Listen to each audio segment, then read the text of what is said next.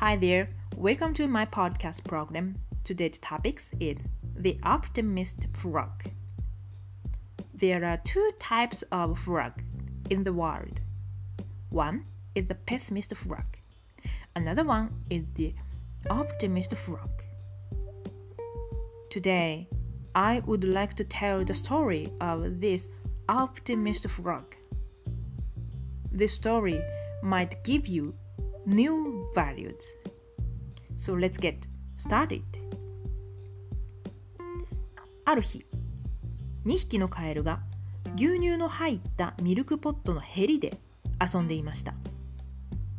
ところがふとした弾みで2匹ともミルクポットの中へ落ちてしまいました。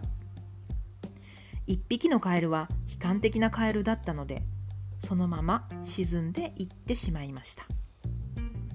もう1匹のカエルは楽観的なカエルでした。だから希望を捨てずに最終的にミルクポットから脱出することに成功しました。さてここで問題です。この楽観的なカエルはどうやってミルクポットから脱出したのでしょうか、まあ、答えを言ってしまいますね。答えを言ってしまうとこの楽観的なカエルはどうしてもミルクポットから出たくてひたすらもがいてひたすら泳ぎ回ったんですね。希望を捨てずに。その結果なんと牛乳がバターとなったわけです。そしてこのバターを足場にしてこの楽観的なカエルは脱出していったと。そういうお話です。とんち話とか落語みたいですよね。でもねこれはねとんちの話とか落語ではなくて、えー、テレビで紹介されていた偶話です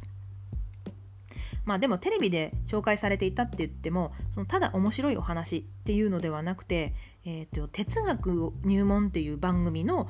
中で紹介されていたお話なんですね。でその日の内容っていうのは生きづらい人生をどういうふうに生きていくかっていう内容だったんです。そういう内容のためにこの投入された題材がこのカエルの話なんですね。でねこの解説が面白かったんですよ。でその解説をねなんかみんなに知ってもらいたくって今日はちょっとこのお話を取り上げてみました。そう何が面白かったかっていうとえっとね悪あがきを容認するっていうところなんですね、うん、この生きづらい人生をどうやって生きていくかその答えとして悪あがきを容認する。なんですよ、うん、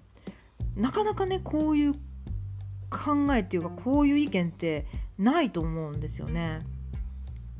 あの一般的にこういった教訓話とかっていうのはその優等生的なお話が多いんですよ。例えばその夢を諦めないとかねコツコツ努力を怠らないとか、まあ、そうしていればこの未来は明るいとか道は開けますよとかそういったお話が多いんですよ。でもこのカエルのお話はそういう優等生的なところはほぼなくってひたすら悪あがきしていればいずれ周囲の環境が変わるからそれまで悪あがきを続けなさいっていう内容なんですね。うんまあ、周囲の環境が変わるっていうのはこの場合牛乳がバターになるっていうことなんですけどね。しかもねその悪あがきの理由っていうのが今の状況が嫌だっていうね後ろ向きな理由なんですよ。そんなあのお金持ちになりたいとか世のため人のために何かしたいとかいうねそういうこのいい方向というかね明るい方向の理由ではなくてただ今が嫌なんだっていうねこの非常に後ろ向きな理由なんですよ。でそういった後ろ向きな理由であったとしても悪あがきを続けてもいいんだよっていうのがねこのカエルのお話が言いたいことなんですよ。そういう生き方もあるんだよっていうのがねこのお話の肝なんですね。はい、悪あがき容認論とでも言えばいいのかな。やっぱりねその夢を持つことが素晴らしいとか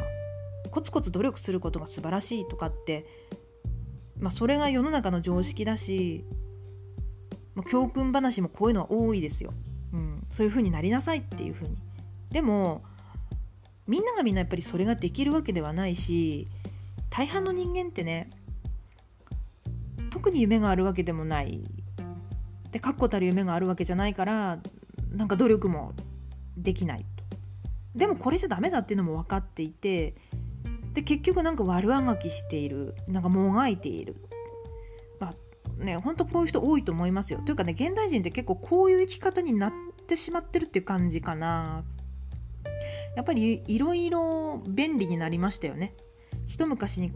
前に比べたら格段に便利になって生きやすくなってます。でも逆にこの選択肢が多すぎてどうしていいかわからないっていう状況に陥ってるんですよね。だから昔だったらその夢を持って努力するっていうのがね一番良かったんだと思うんですよ。そういう価値観で生きていける時代だったんでしょうね。でも今はもうね時代が変わっちゃったんですよね。だからその夢を抱いて努力を積み重ねるっていうのが通用しなくなってるんですよね。昔はねそれが最適解だったんですけど現代はね全然最適解と言えなくなってしまったんですよ。うんやっぱね価値観とか、まあ、社会情勢が以前とはね変わりすぎてるんですね、うん、だから昔の最適解が現在の最適解ではなくなってるわけです。で今現代の最適解としてこのカエルのお話この悪あがきを容認するっていう価値観が提示されたわけです。この解説を聞いた時私肩の力がね降りたんですよね。あそうかそういう生き方でもいいんだっていうその夢を持てとかね努力しろとかいうそういう生き方だけではなくってなんかとにかく悪あがきする生き方っていうのもありなんだなとそうやって悪あがきしているうちにこう周りが変わってこう自分の思うように生きていくっていうこともあるんだなっていうふうになんか思ったらねすごいなんか腑に落ちたんですよね。まあ生きていくっていうのはね難しいんですけどこの価値観がどんどん変わっていく現代ではこういう悪あがきを容認するっていう価値観を受け入れるのもいいことなのかもしれないですね。